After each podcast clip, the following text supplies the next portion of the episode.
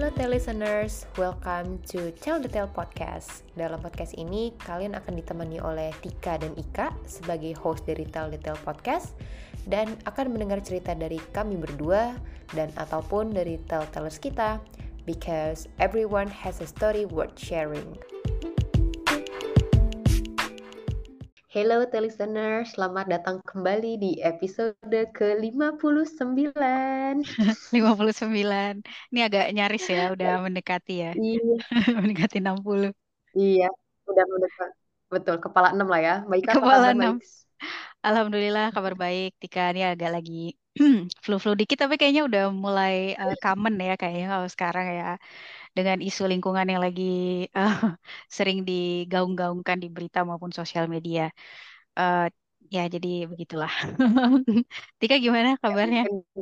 Alhamdulillah sehat. Ya bener sih, kadang-kadang beberapa kali suka ada batuk-batuk yang nggak kunjung berhenti ya. Cuman alhamdulillah sekarang lagi aman. Tapi hmm. memang jadinya sekarang penggunaan masker kalau dulu takut karena COVID, kalau sekarang takut karena udara ya. Benar, benar. Hmm, tapi mudah-mudahan ini ya segera membaik lah ya lingkungan kita ya, uh, yes, kondisi semoga. udaranya maksudnya. Betul. Oke lah kalau gitu. Ini sudah siap belum nih membahas topik kita berikutnya? Topik kita berikutnya. Terus ya. Iya karena sebenarnya masih Jadi, agak sedikit nyambung ya sama yang uh, apa sebelumnya ya dan sebelumnya kan kita betul. kedatangan dua telltellers dan kayaknya uh, kalau yang belum dengerin mungkin perlu dengerin dulu uh, supaya tahu seberapa insightful gitu ya conversation itu karena sebenarnya kita akan melanjutkan uh, beberapa part yang waktu itu juga disebutin sama telltellers kita ya, Tik ya. Mhm. Betul betul. Jadi ini kayak justru sedikit follow up lah dari episode yang kemarin yang membuat kita jadi agak tergelitik gitu untuk membahas topik ini ya. Jadi untuk di episode kali ini kita judulnya adalah Finding the True North. Oh, ya. Kembali berat dan sebenarnya terinspirasi dari sebuah judul buku ya. Betul. Jadi um, ketika mendengar istilahnya pun memang ini memang pantas gitu ya dengan definisi yang nanti juga akan kita kita jelaskan gitu. Cuman intinya memang ini bukan mencari definisi di kompas yang kalau lagi teman-teman pakai buat lagi naik gunung gitu ya atau berpetualang. Iya benar-benar. Mungkin walaupun sekarang udah udah pakai Google Maps kali ya. Iya. Tapi benar kalau nggak ada sinyal mau nggak mau pakai kompas manual ya. betul betul. Jadi kalau tadi Mbak Ika sempat bilang kita terinspirasi dari episode sebelumnya karena kemarin sempat dibahas juga ya gimana sih caranya mm. um, dalam kita menjalani keseharian ini tuh kita benar-benar bisa jadi bunga yang ibaratnya bisa mekar itu sesuai dengan segala support environment dan juga sesuai sama diri kita juga gitu. Dan hmm. ternyata untuk bisa menjadi bunga yang mekar yang indah itu nggak tiba-tiba jadi ya Mbak Ika. Ada Betul. prosesnya juga.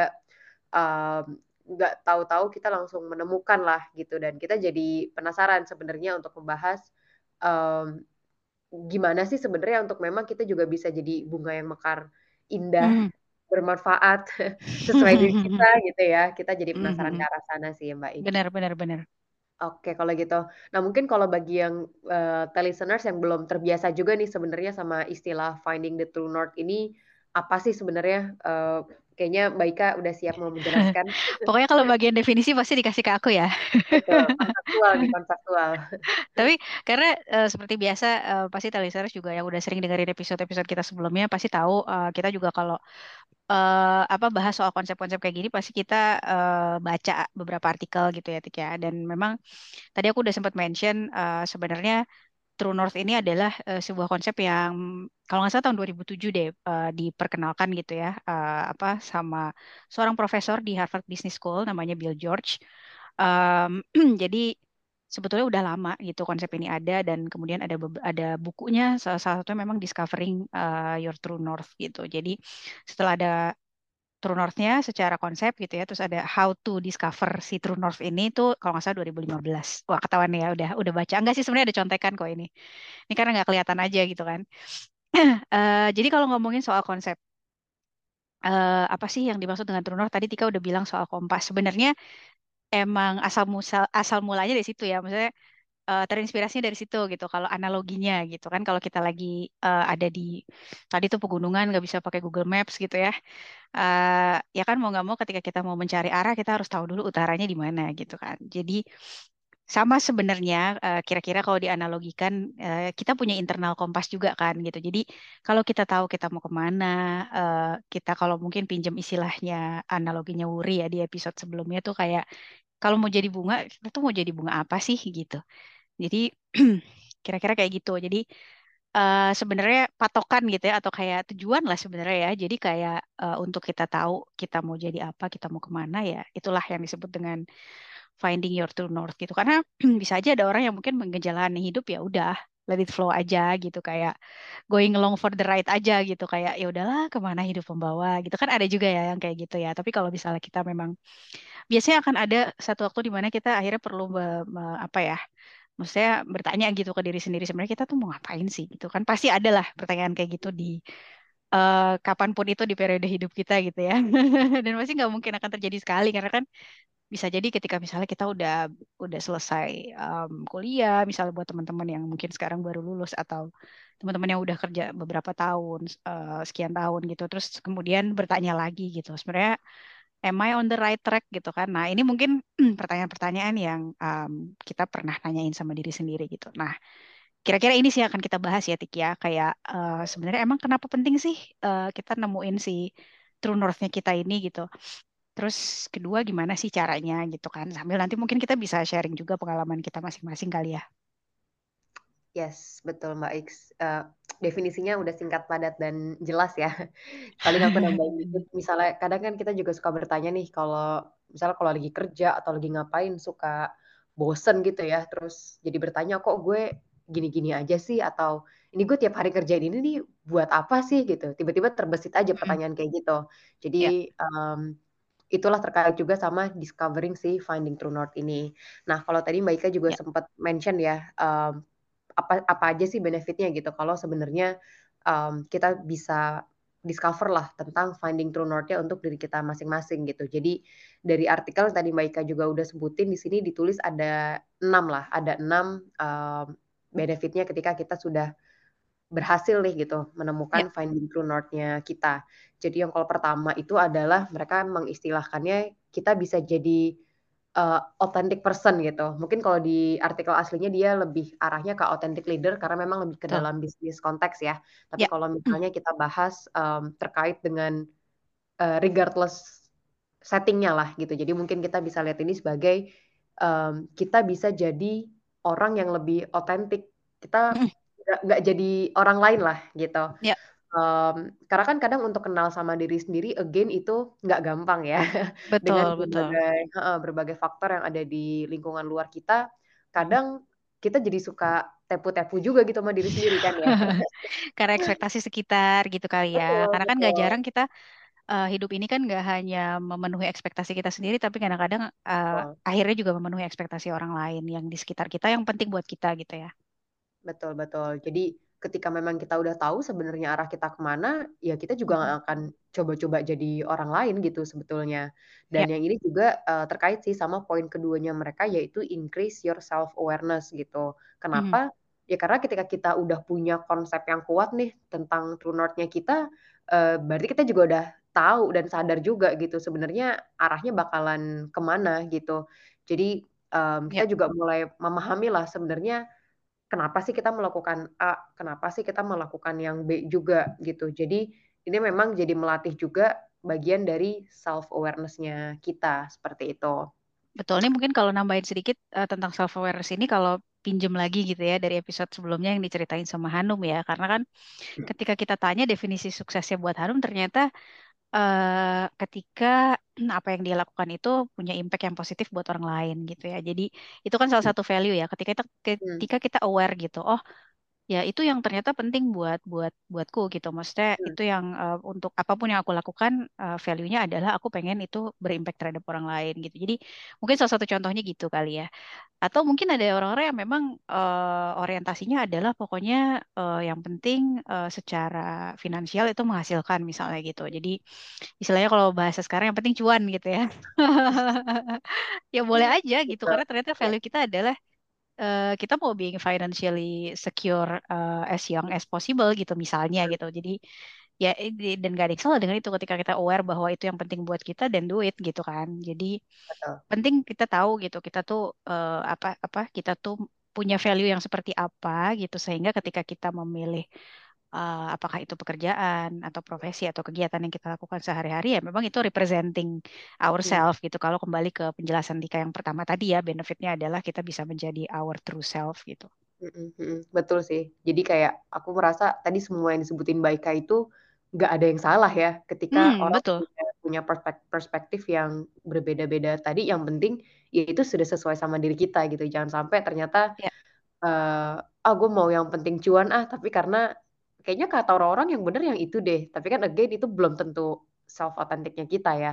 Benar. Jadi um, makanya sangat penting lah sebenarnya untuk kita juga bisa sadar northnya kita tuh yang mana seperti itu ya. Betul. Itu dua aja udah panjang ya tadi ya. Lanjut yang ketiga ya, karena ini nggak kalah menarik nih. Jadi uh, di artikel ini juga dibilang bahwa uh, salah satu benefitnya lagi adalah develop intrinsic motivation. Nah, ya. istilah yep. ini tuh lumayan sering kita dengar ya zaman dulu kalau belajar psikologi waktu lagi Benar. Benar, kayak sering disebut-sebut terutama di area psikologi pendidikan kayaknya ya. Iya, ada intrinsic dan extrinsic motivation gitu. Oh. Di mana kalau di compare, kalau dibahas gimana pun juga intrinsic motivation pasti yang lebih selalu yang menang lah ya. Selalu yang menang, soalnya efeknya paling kuat ya. Karena betul, mungkin betul. kita bisa jelasin sedikit tik sebagai yang dulunya belajar gitu ya. Walaupun udah lama banget kayak kalau dilihat diinget-inget waktu S1. Uh, karena iya. kalau yang aku ingat paling gampangnya tuh gini, kalau karena namanya intrinsik kan tadi Tika udah nyebut ya ada intrinsik ada extrinsic uh, motivation. Jadi kalau pasti udah listeners bisa nebak lah yang namanya intrinsik tuh pasti di dalam. Kalau extrinsic kan dari luar gitu ya. Jadi ini sebenarnya menggambarkan bahwa motivasi itu sebenarnya bisa dua.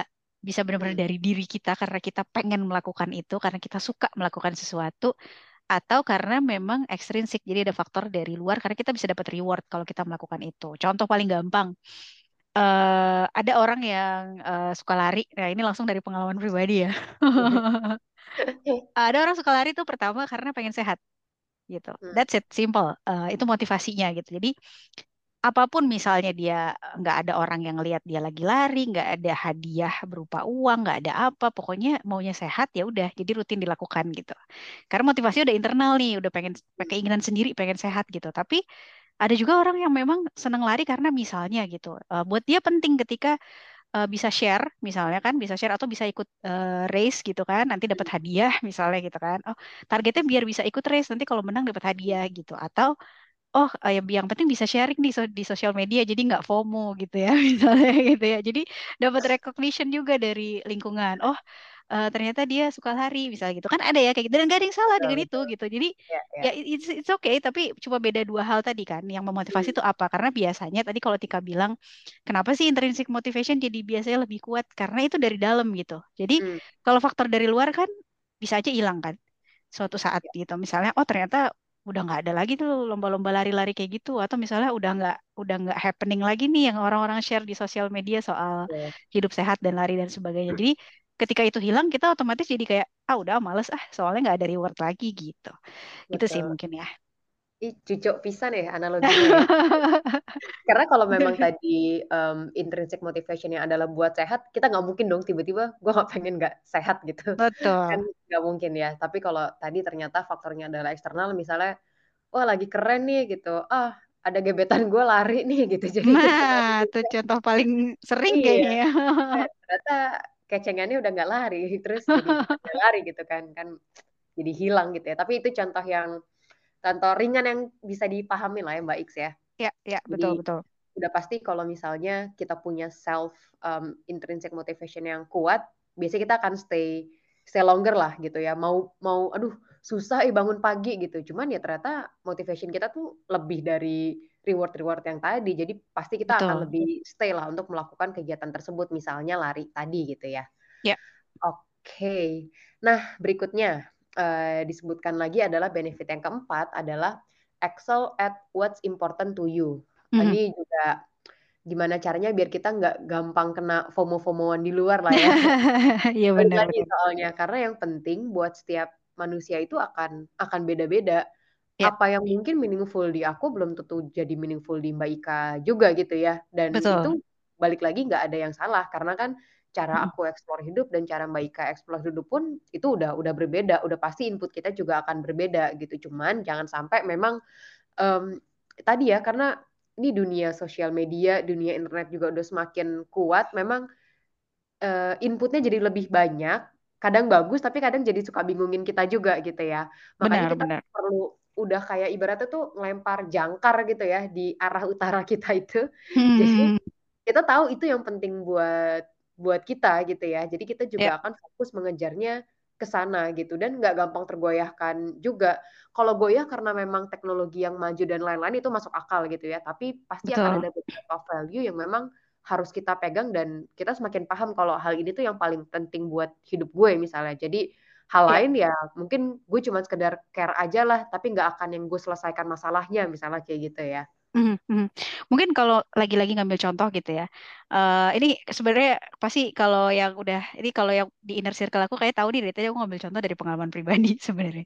eh eh, kalau contoh paling gampang, ini mungkin bisa kayak misalnya kan pas kuliah gitu ya. Ini kan tadi excel at what's important to you. Jadi sebenarnya ketika kita tadi benefitnya gitu ya, ketika kita tahu kalau oh true north kita tuh ini gitu ya, emang tujuan kita tuh ini gitu eh, kita jadinya emang ada semangat aja gitu. Kita mau mendedikasikan waktu yang kita punya buat semakin baik, semakin baik lagi, semakin baik lagi dengan apa yang kita lakukan gitu. Jadi contohnya nih, misalkan kalau lagi kuliah, kan ada ya kalau mahasiswa yang mungkin kayak kembali ke reward nih tadi. Misalnya di eh, apa namanya, either reward atau memang kayak di di expect sama orang tuanya, pokoknya IPK kamu minimal tiga setengah misalnya gitu.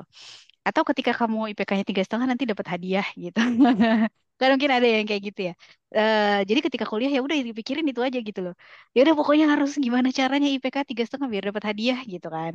Hmm. Atau sebenarnya ketika kita memang eh, suka menjalani apa apa ya kuliah yang kita udah pilih jurusan yang udah kita pilih gitu ya. Karena kita tahu eh, jurusan ini kita pilih karena memang kita mau menuju ke eh, cita-cita kita gitu. Misalnya Hmm. kayak eh, oh aku pengen ah, kenapa aku milih kuliahnya psikologi gitu karena aku pengen ini bukan mengcopy paste eh, value-nya Hanum ya tapi memang eh, aku pengen eh, profesiku adalah eh, ya mungkin kayak ya helping others gitu ya. Artinya eh, gimana caranya aku aku bisa do something eh, for my surroundings gitu. Eh, jadi ya udah gitu. Makanya aku pengen eh, bisa lulus supaya aku bisa jadi psikolog gitu. Eh, jadi apa yang aku jalani dalam kuliah itu adalah karena memang aku pengen eh, profesinya arahnya ke sana gitu. Walaupun sekarang tetap jadi HR ya. Tapi eh, tetap kan HR itu sebenarnya kurang lebih juga em, jadi partner diskusi loh kalau di kantor gitu kan. Jadi eh, apa namanya eh, i- sebenarnya apa yang aku inginkan tetap bisa terrepresentasikan dengan yang sekarang aku jalani. Begitu juga dengan ketika aku kuliah gitu. Jadi eh, bukan hanya masalah IPK aku berapa gitu tapi eh, ya memang aku pengen eh, bisa lulus dengan baik sehingga aku bisa menyerap juga apa yang memang di eh, aku pelajari pada saat kuliah gitu ya dan nanti bisa di diaplikasikan benar-benar ketika memang udah udah bekerja gitu. Jadi itu mungkin kali ya bedanya. Jadi kayak terus mau menjadi lebih baik lagi, menjadi lebih baik lagi, tapi bukan hanya untuk nilai, tapi memang untuk mencapai tujuan akhir gitu. Betul. Karena finding true north ini tuh bukan sesuatu yang eksplisit ya, tapi memang implisit gitu. Jadi biasanya Benar, memang bukan terkait sama um, langsung mungkin dengan profesi kita juga, tapi itu bahkan lebih dalam dari itu gitu ya. Jadi benar, tadi benar. awal bu- bukan bukan karena dari kita sekarang kerjanya di HR misalnya kah atau dulu sebenarnya punya kebayangnya apa, tapi itu ternyata sebenarnya jauh dari lebih dalam lah ya, lebih dalam dari konsep yang tadi ya. Iya, walaupun eh, Excel at what's important tuh ya nggak mesti master beberapa kali ya. Kalau yang itu nggak bisa ditiru. Kalau itu emang akunya aja. Itu ada tujuan lain lah ya. Itu ada Itu ada tujuan lain. yang lain. Ada, iya betul. Baiklah. Nah, ini berikutnya nih ya, yang kelima eh, dibilang lagi adalah create a positive change. Nah, Mhm. eh, mungkin untuk mengaitkan ke sana itu adalah karena ketika memang sudah ada konsepnya buat diri kita sendiri nih, finding the true north, pasti kita jadi punya belief yang kuat, value yang kuat juga. Jadi kayak udah ter self internalize gitu ya, um, tanpa kita sadar gitu apa Ya, yang mau kita tuangkan lah ke lingkungan sekitar kita. Jadi secara nggak langsung kita juga jadi lebih merasa terempower gitu dari diri kita dan itu nular ke yang lain gitu ya. ya, Jadi um, udah pasti itu adalah efek-efek positif yang mungkin kita juga nggak sadar gitu. Ini saking gue percayanya nih, misalnya sama tadilah lari gitu ya. Uh, lari banget nih ada orang dia lari banget gitu. Saking dia memang udah hmm, emang value-nya dia ke arah sana. Jadi untuk memang lagi ngobrol sama orang lain pun secara langsung itulah value yang dia sebarkan juga gitu ya. Mm -hmm. Dan akhirnya membawa impact positif ya. Jadi banyak akhirnya yang pengen hidup sehat gitu ya. iya ya betul. Karena secara nggak langsung memang jadi lebih terempower aja ya gitu. Walaupun dia nggak kayak kayak hard selling jualan kayak eh yeah. coy lari gitu. Nggak pasti kayak gitu arahnya. Tapi secara nggak yeah. langsung auranya pasti juga udah lebih terempower lah. Makanya pastinya uh, nyambung ke positive change kayak gitu. Ya. Yeah. Oke. Oke, terakhir nih ya, terakhir. terakhir tapi ini kayaknya yang lumayan krusial. Jadi iya, betul. benefit terakhir nih keenam adalah mereka bilang make better career choices. Nah, ya, um, ya kalau dirunut lah ya sebenarnya um, tadi dari dari yang benefit pertama sampai ke lima dan pada akhirnya ini nyambung ke karir. Jadi tuh karir kayak tools-nya ya, tools untuk Benar. mewujudkan si finding the true north-nya kita gitu. Jadi walaupun di kehidupan nyatanya suka kebalikan juga ya kayak oh ternyata gue nemuin profesi A dulu nih gitu tapi ternyata memang suka karena gue enjoy A B C D E gitu tapi mm -hmm. sebaliknya pun juga bisa jadi dengan kita sebenarnya discover dulu jadi kita sebenarnya nyari tahu emang karir yang cocok buat gue kalau misalnya gue sukanya dan value-nya arahnya ke sana itu ke mana ya gitu jadi ya. kita milih milih karir itu uh, kalau menurut mereka ini ya jadi udah lebih ada hmm. dasarnya juga gitu karena tadi Betul. ya udah lebih self aware juga kita udah jadi diri kita hmm. sendiri udah tahu arahnya ke mana apa yang kita believe juga jadi lebih terfilter lah gitu untuk ya. mencari ya. si pilihan karirnya ini gitu Betul. Tadi kembali ke definisi ya karena kan namanya inter namanya kompas kan mengarahkan kita gitu ya oh nih berarti hmm. kalau harus abis ini ke kiri, abis ini ke kanan gitu. Jadi sama tadi kalau kita udah nemuin si True North ini ya benefitnya adalah ya kita jadi tahu kan ketika kita nemuin percabangan nih, kita udah tahu internal kompasnya kita mau ke mana gitu. Jadi ya udah ada percabangan ke kanan, kiri, apa lurus gitu kan, uh, ada perempatan tuh.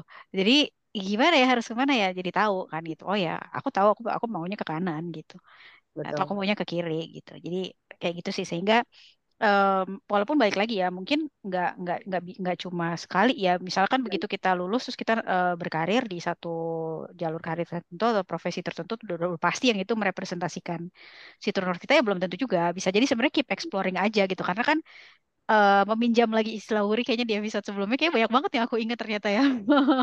Jadi kan uh, proses itu bukan proses yang sekali ya. Kalau misalnya kan kayak hmm. kita finding true north ini beda kalau sama di Kompas beneran kita nyari oh udah langsung ketemu gitu kan.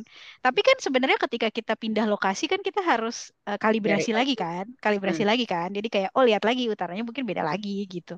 Ketika ya, beda ya. ketinggian, beda lokasi bisa jadi beda lagi. Jadi mungkin uh, analoginya kayak gitu. Ketika misalnya kita ada di fase hidup yang berbeda lagi, bisa jadi true north beda lagi nih, gitu kan. Betul. Mungkin teman-teman yang dulunya uh, ketika single udah punya true north sendiri misalnya memang oke okay, pokoknya mau berkarir begini begini begini tiba-tiba terus misalnya udah berkeluarga ternyata true northnya berubah gitu pengen uh, lebih berorientasi ke ke keluarga dan ya it's okay dan it happens gitu kan memang memang ada yang seperti itu gitu.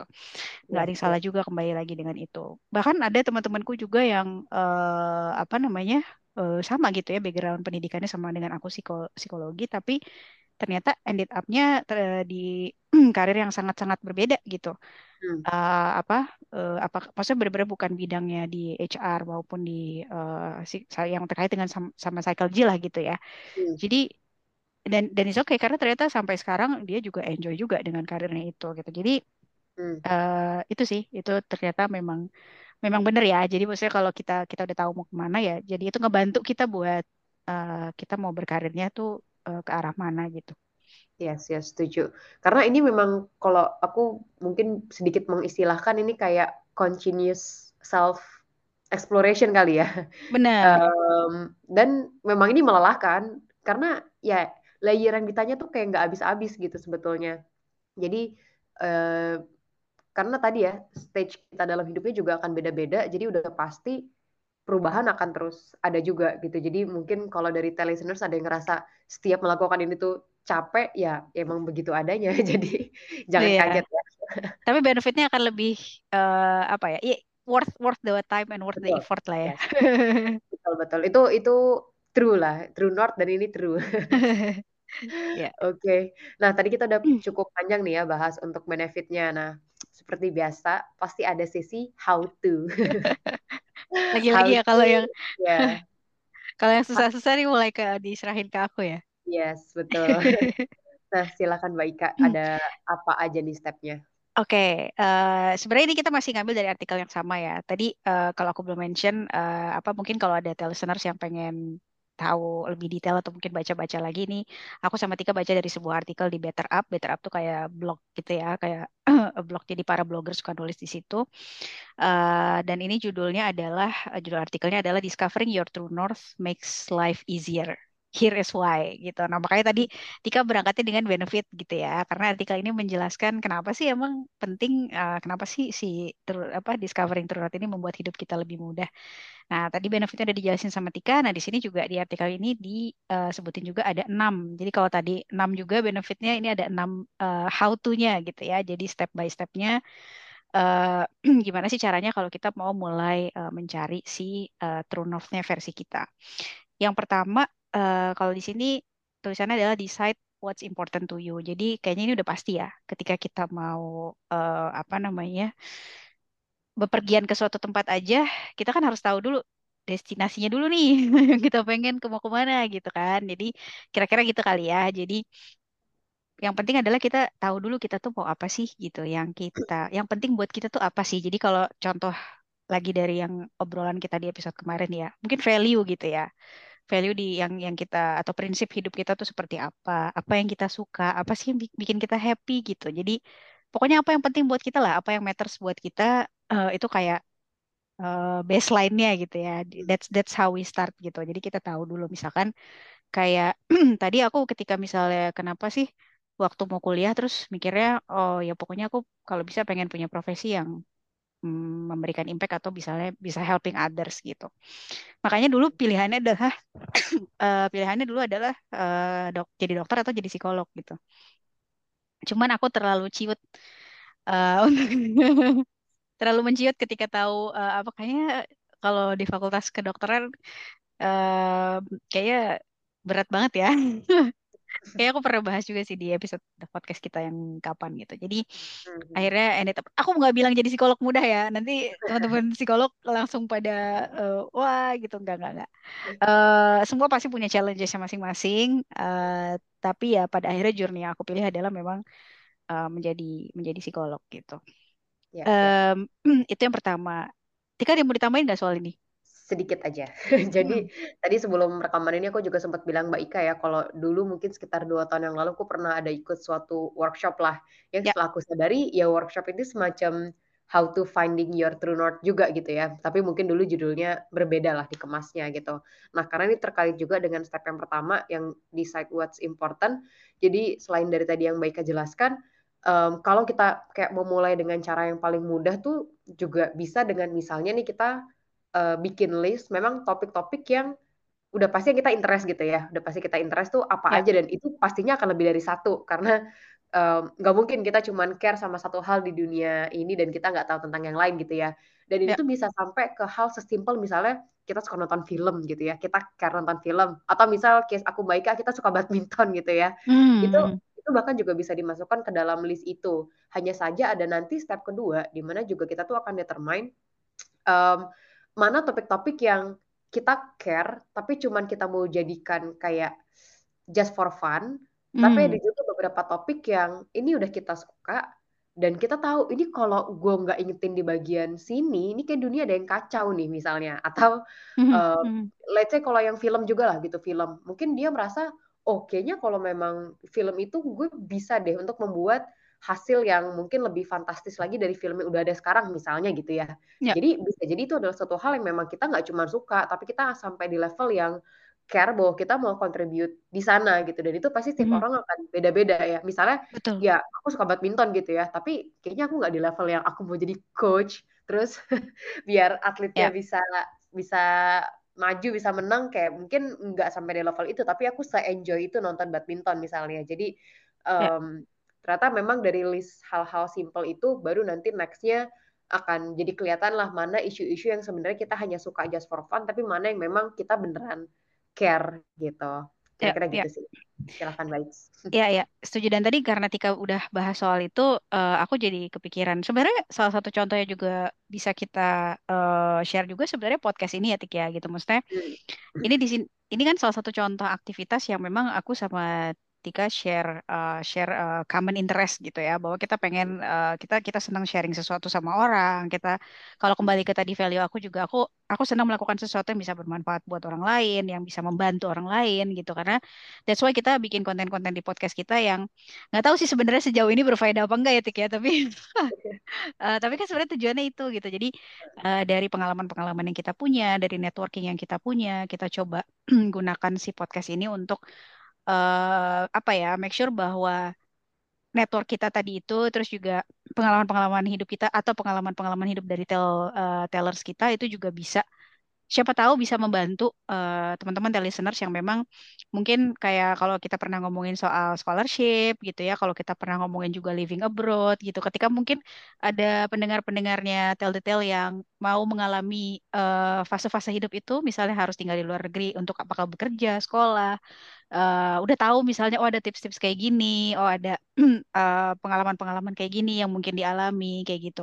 Eh, terus kayak how to misalnya eh, apa win the scholarship yang kita pernah. Kayaknya itu udah nggak terasa ya ternyata kayak udah lebih dari dua tahun yang lalu gitu. Jadi lebih ke situ sih. Jadi mungkin eh, apa ya ketika kita tahu nih apa yang udah apa ya udah udah yang penting buat kita jadinya itu juga itu kayak bisa jadi start awal untuk kita mau eh kita bikin ini yuk, oh, kita jalanin ini yuk gitu. Betul betul yang penting harus dieksplor dulu juga ya Benar, benar. Itu yang pertama. Oke, kita move on ke yang kedua ya. Jadi yang kedua ini adalah write a list of values and principles. Jadi eh, tadi kan step pertama udah nih ya. Kita tahu nih apa yang kita suka, apa yang bikin kita happy. Eh, nah, kadang-kadang kalau cuma sebatas dipikirin, dibayang-bayangin gitu ya, lebih gampang menguap gitu kan. Jadi makanya di sini disarankan untuk eh, coba kita tulis gitu. Jadi eh, kalau kita kayak pernah kita kan pernah bahas juga episode soal journaling ya, Tik ya. Ya, Jadi di betul. situ kalau uh, listeners belum dengerin, nah mungkin bisa eh, revisit lagi, bisa didengarkan lagi eh, episode tentang journaling karena memang menulis itu penting gitu. Maksudnya kadang-kadang kita punya visualisasi, kita punya pemikiran, tapi begitu nggak ditulis jadinya ya udah hilang aja gitu. Kita lupa gitu kan. Em, nah, salah satu yang juga penting adalah setelah kita tahu value kita apa, prinsip-prinsip hidup kita apa, tulis aja gitu di media apa pun lah. Apakah itu kita kan biasanya di handphone suka nulis-nulis di notes gitu ya, atau kalau yang masih punya eh, apa namanya notes-notes yang suka ditempel-tempel tuh eh, sticky notes sticky notes yang know, suka ditempel-tempel gitu ya eh, di kamar. Nah itu boleh juga ditulis di situ. Tapi yang penting kita bisa menggunakan itu eh, sebenarnya untuk pertama untuk reminder juga, kedua sebenarnya untuk klarifikasi gitu ya. Jadi ketika kita lihat benar nggak sih ini gitu. Eh, terus kalau misalnya memang benar itu value kita, berarti yang kita lakukan sekarang, yang kita kerjakan sekarang tuh memang udah sesuai apa belum sih kayak gitu ya. Jadi lebih ke itu sih. ya pokoknya kalau memang ketika lagi journaling atau menulis kalau memang ngerasa aneh nggak apa-apa emang kayak gitu rasanya ya? Karena Benar-benar. iya kan em, kadang kayak ih gue ngapain sih nulis-nulis hal kayak gini gitu cuman ya kalau buat aku sih ya ya sudah memang agak terasa aneh tapi balik lagi baru terasa manfaatnya ya ketika mungkin tulisan itu ditinggalkan udah setahun gitu ya pas baca lagi kayak oh iya ya dulu tuh gue pernah punya ambisi ini gitu. Jadi Hmm, kayak diingatkan lagi lah gitu. Karena tadi kalau nggak ditulis ya kemungkinan besar ya itu meluap aja bakalan lupa. Betul, betul.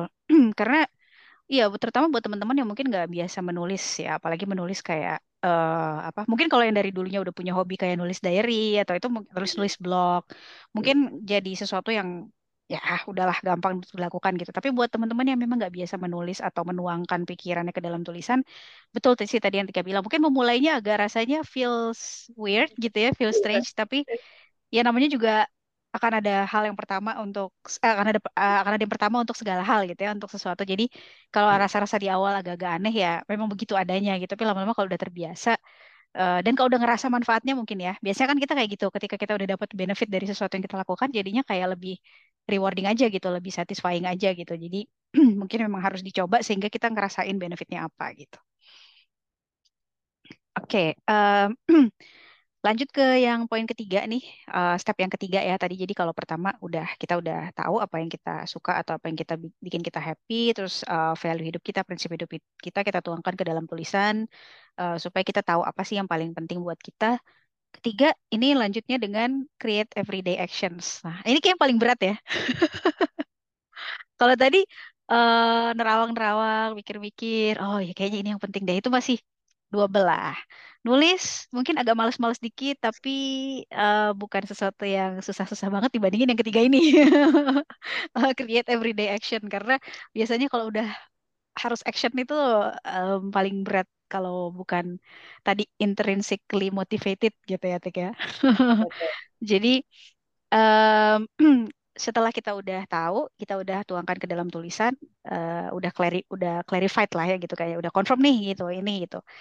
Ya, ya udah uh, start with action gitu. Jadi kayak uh, apa namanya continue with action gitu ya. Jadi uh, mungkin kayak mulai dari hal-hal kecil kali ya gitu. Jadi apa yang aktivitas-aktivitas yang memang um, kita suka tadi gitu kita bisa mulai lakukan. Terus juga uh, apa namanya pokoknya yang memang betul-betul ngingetin kita kalau ya udah kan kita udah punya tujuan nih kita mau ke sana ya udah berarti dilakukanlah aktivitas-aktivitas yang memang uh, membantu kita untuk menuju ke si True North itu gitu Ya. dan uh, kadang di sini juga ditulis ya di artikel ini yang menarik dia tulis bahwa uh, external pressures like stress Mhm. itu make it easy to for to forget about our internal compass. Jadi ini kayaknya, jujur aku juga mengalami sih. Dan aku yakin semua orang juga mengalami karena kita kan nggak bisa menghindari dari stres ya. Hmm. Apalagi kayaknya hidup di Indonesia di masa sekarang itu apa pun bisa menjadi faktor stres. bahkan ketika itu tidak bahkan ketika itu tidak terkait dengan orang-orang yang berrelasi dengan kita gitu ya. Bisa kayak kemacetan di jalan, uh, polusi udara sekarang gitu ya. Belum lagi situasi uh, yang mungkin terkait dengan ya political dan economical situation um, political and economic situation di Indonesia gitu. Jadi um, banyak sebenarnya faktor stresnya gitu. Belum lagi yang kaitannya sama relationship gitu, sama orang-orang di sekitar kita yang kita temui sehari-hari, uh, stres dari pekerjaan yang kita lakukan sehari-hari gitu. Jadi sangat banyak possibility-nya dan uh, kadang-kadang ketika misalnya kita uh, nggak bi apa ya, kalau kita uh, walaupun udah punya internal kompas nih terus terdistract dengan stres-stres itu, rasa cemas dan sebagainya, akhirnya jadi kayak bisa jadi jadi kayak goyah lagi gitu, kayak wah sebenarnya north mau ke mana terus tapi kita jadi ke mana? Gitu kan. Nah itu mungkin yang uh, kenapa uh, everyday action ini perlu karena kita perlu juga mengingatkan diri kita kalau hal-hal kecil yang kita lakukan sehari-hari itu sebenarnya juga uh, idealnya kan merepresentasikan kita mau ke mana gitu kan. Jadi uh, itu sih mungkin. Yes yes. Ini tuh kayak semacam tes juga ya kalau aku melihatnya. Jadi um, let's say kita memang udah udah ditulis lah tadi dan ini memang udah udah step yang tadi melakukan action. Tapi ternyata Ya. um, intrinsic motivation gue nggak segede itu nih ternyata gitu.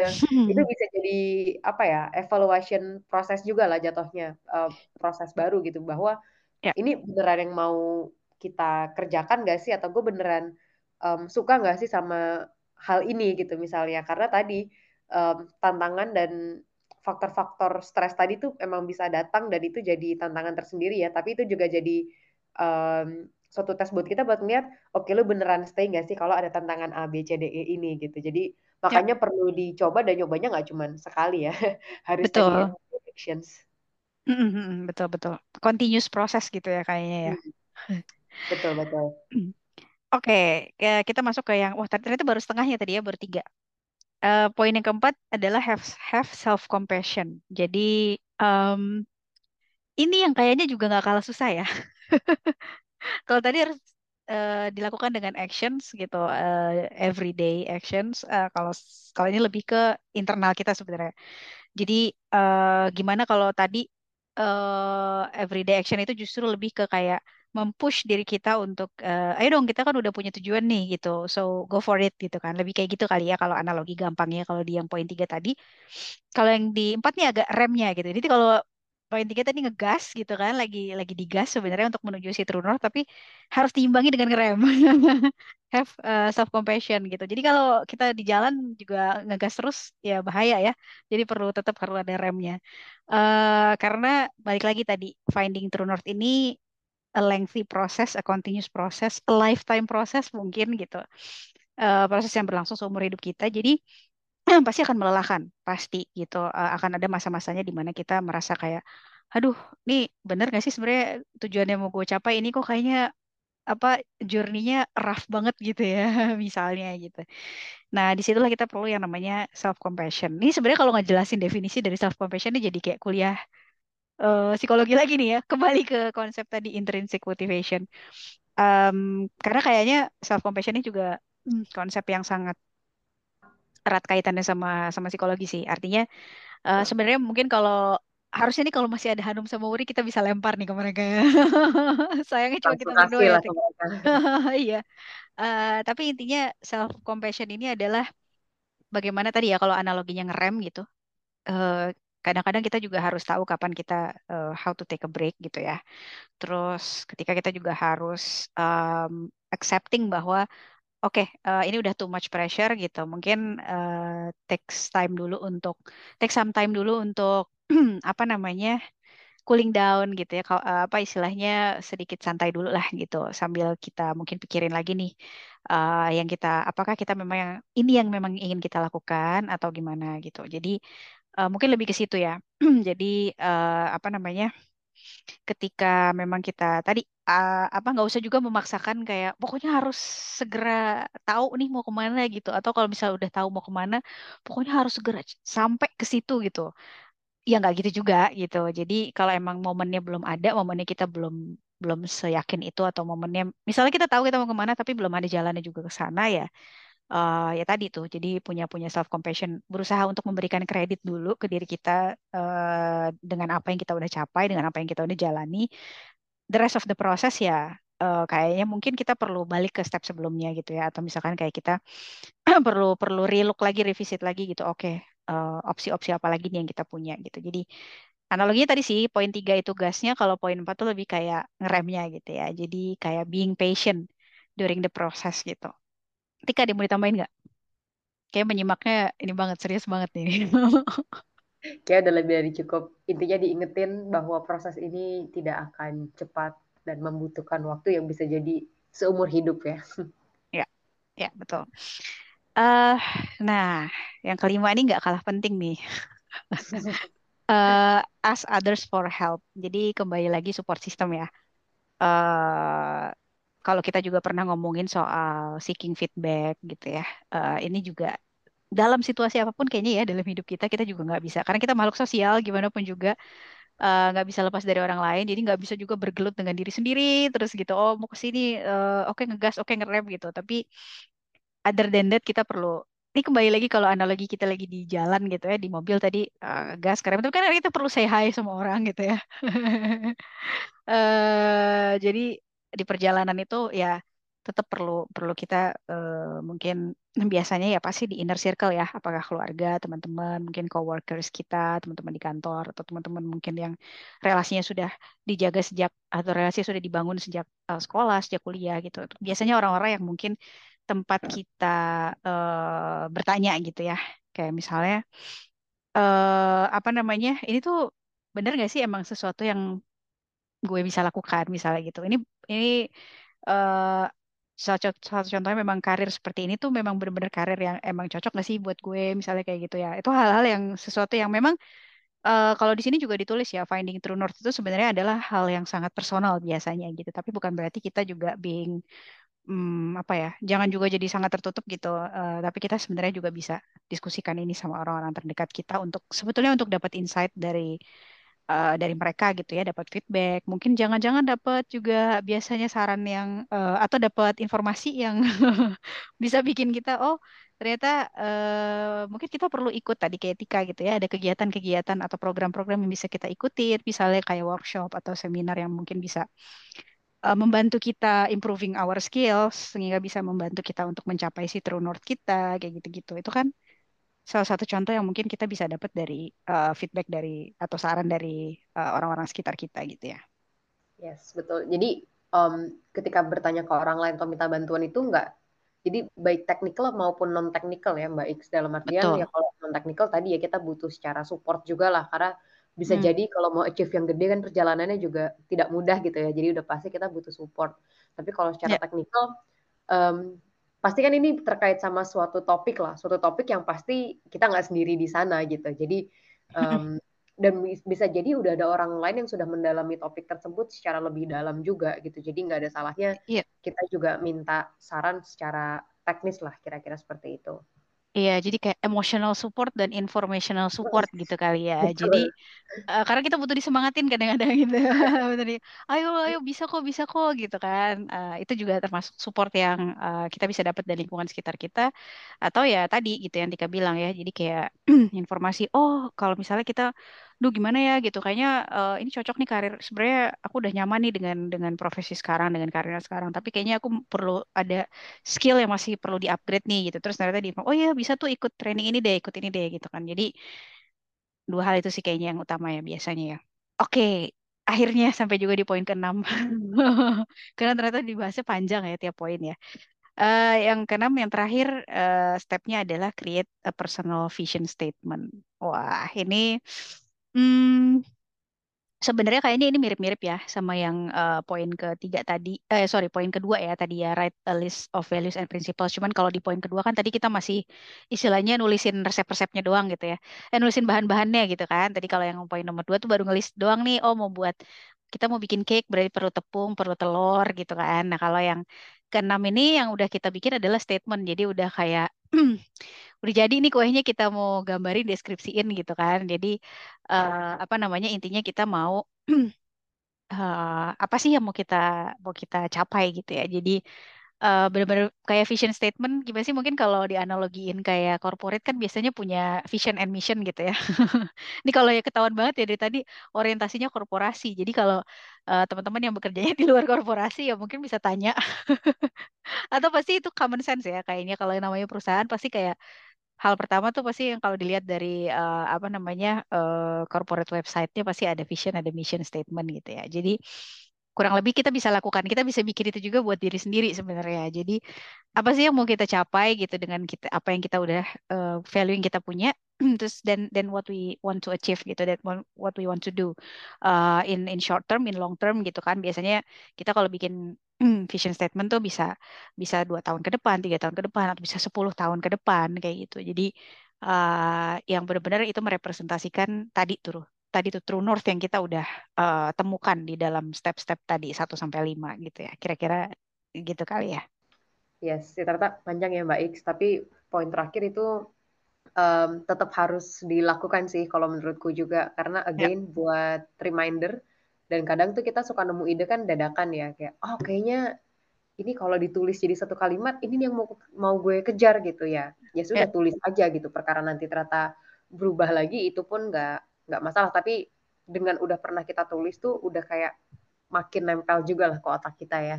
Betul betul. Jadi ternyata penting ya untuk selalu menuangkan sesuatu tuh ke dalam tulisan sebenarnya biar tadi buat komitmen sama buat reminder gitu. Betul, betul. Wah, ini ngebahasnya lama, udah pasti dieksekusinya lebih berat lagi ya. Lebih berat lagi, lebih susah lagi. Emang emang perlu niat kayaknya. Tadi perlu perlu dicari intrinsic motivation ya. Kalau dari aku pribadi sih jujur sepertinya aku baru kayak kalau untuk memikirkan topik seperti Finding True North ini paling mungkin baru 2-3 tahun lalu ya dan again itu sampai sekarang pun juga masih um, terus berubah harus sering-sering hmm. uh, bertanya lagi ke diri sendiri dengan layer yang makin dalam makin dalam lagi. Um, kalau aku reflect lagi ke tulisan-tulisan sebelumnya juga ternyata banyak yang berubah, tapi ada beberapa yang juga tetap dan uh, balik lagi kita tetap butuh istiqomah aja sih buat terus melakukan ini sampai selamanya mungkin ya. Kalau Mbak Ika gimana nih pengalaman pribadinya? Uh, ya kalau mesti men-summarize tadi uh, berefleksi dari yang tadi artikel yang kita baca gitu ya, sama kalau apa yang udah aku jalani nggak uh, usah disebut lah ya udah berapa tahun tapi maksudnya benar-benar setuju banget. Uh, apa ini mungkin kayak mengaminkan juga apa yang kita udah obrolin di episode sebelumnya ya, bahwa proses menemukan, proses mengenali diri kita itu kan proses seumur hidup, begitu juga dengan proses mengenali apa sih yang sebenarnya kita pengen capai gitu. Karena balik lagi kalau yang aku juga uh, apa ya alami ya, kadang di setiap terjadi perubahan-perubahan di hidup kita gitu ya, yang cukup signifikan. Kita kan juga punya fase-fase hidup gitu ya. Ketika ada perubahan-perubahan bisa jadi itu mengubah tadi true north kita. Dan sambil tadi aku ngomong sebenarnya aku juga baru nggak iya bener juga ya analoginya kayak gitu. Ketika kita pindah lokasi bisa jadi kan uh, kita harus kalibrasi lagi gitu. Uh, si utaranya mungkin beda lagi gitu. Jadi kira-kira kayak gitu. Akhirnya si true north ini juga kadang uh, apa ya occasionally perlu kita calibrate gitu. Uh, sebenarnya tujuannya juga untuk mengkonfirmasi benar nggak kita masih tujuan kita ke sana gitu. Uh, and, dan menurut aku it's okay kalau misalnya ternyata berubah along the way gitu ya. Selama kita memang yakin bahwa itu yang merepresentasikan value kita saat itu dan prioritas kita di fase hidup kita saat itu gitu kan. Jadi ya ya why not go ahead aja gitu. Tapi buatku prinsipnya sih dari semua step itu aku memang belum pernah ngejalanin sampai nulis ya. Mungkin pernah karena aku pernah mention juga di nggak tahu podcast episode kita tentang apa, tapi kayaknya aku pernah mention soal waktu SMA, aku pernah nulis aku pengen masuk UI, pengen sampai kuliah sampai S2 gitu kan. Dan itu ya, alhamdulillah itu terjadi gitu. Jadi uh, itu salah satu contoh lah gitu. Tapi uh, kalau yang benar-benar buat pribadi itu kan itu extrinsic motivation karena itu tugas Jadi kalau yang kalau yang beneran aku jalan sendiri sih aku nggak belum pernah sampai nulis gitu ya. Uh, tapi kadang-kadang kalau misalnya aku ngerasa perlu reminder, aku pernah nulis sesuatu di kayak sticky notes terus aku taruh di uh, di meja kerjaku gitu. Jadi uh, tujuannya sebenarnya tadi untuk untuk merimain. Tapi kalau dari semua step tadi, uh, yang paling aku rasa penting sih, baik baik lagi karena aku orangnya sangat uh, apa ya berorientasi dengan support system kali ya. Jadi menurutku uh, support systemku tuh sangat berperan penting sih untuk membantuku menemukan si true north itu gitu. Karena biasanya aku senang bertanya gitu orangnya. Jadi kayak um, eh kira-kira kalau misalnya kayak contoh aja gitu kalau misalnya kayak misalkan aku ada kayak kemarin ya kan aku baru setahun ini masuk di company baru gitu. Proses menuju meyakinkan diri sendiri untuk uh, switch to another company itu juga proses yang banyak aku jalani dengan bertanya sebenarnya gitu. Bukan karena nggak yakin apa yang aku mau aku tahu apa yang aku inginkan, tapi maksudnya lebih kayak mencari uh, second opinion gitu kali ya. lebih kayak bukan hanya mencari validasi, tapi juga justru mencari uh, opposite opinion karena supaya aku tahu gitu, kenapa ada yang uh, kontra dengan pendapatku ini ya gitu. Kira-kira view-nya dia seperti apa gitu. Wow, tidak terasa Mbak X kayak hampir sejam nih ya. Iya ternyata ya, padahal lagi nggak ada nggak ada telltales uh, yang lain. Karena ternyata selalu menarik ngomongin tentang exploring ourselves ya. Betul, betul. Well, um, dari kita sih pasti berharap seperti biasa ya, ini bisa jadi uh, reminder yang gak hanya untuk kita berdua, tapi yep. buat listeners juga di luar sana. Mm-hmm. Um, kalau tiba-tiba di kantor suka lagi kayak ini gue ngerjain apa sih gitu, kok gue gini-gini aja sih, atau ya pertanyaan iseng-iseng apa pun yang muncul lah ya, yang sering muncul di video-video di TikTok atau di tentang kerjaan gitu kan. Nah mungkin yeah, yeah. Uh, bisa lah nanti sama-sama juga buka artikel tentang yang tadi udah kita bahas karena itu bisa jadi mm-hmm. quick reminder sebenarnya, tapi bisa jadi sangat bermanfaat juga lah ya sebetulnya. Betul. Oke, okay. nah ini kan tadi kita sempat mention kita ada di episode 59 ya Mbak X. Nah, yeah. Nanti adalah episode 60 dan akan ada informasi penting ya nanti di episode 60 ya Mbak X. Iya, seperti biasa kita selalu bikin uh, surprise ya di eh, angka-angka uh, cantik gitu ya. betul betul. Jadi um, tetap stay tune untuk tahu apa yang ada di episode 60 nanti. Mm-hmm. Dan tetap ya follow di IG kita at tellthetail.id dan juga um, terus dilihat update informasi apa aja yang ada di sana. Yeah. And see you on the next episodes. Bye bye. Dadah.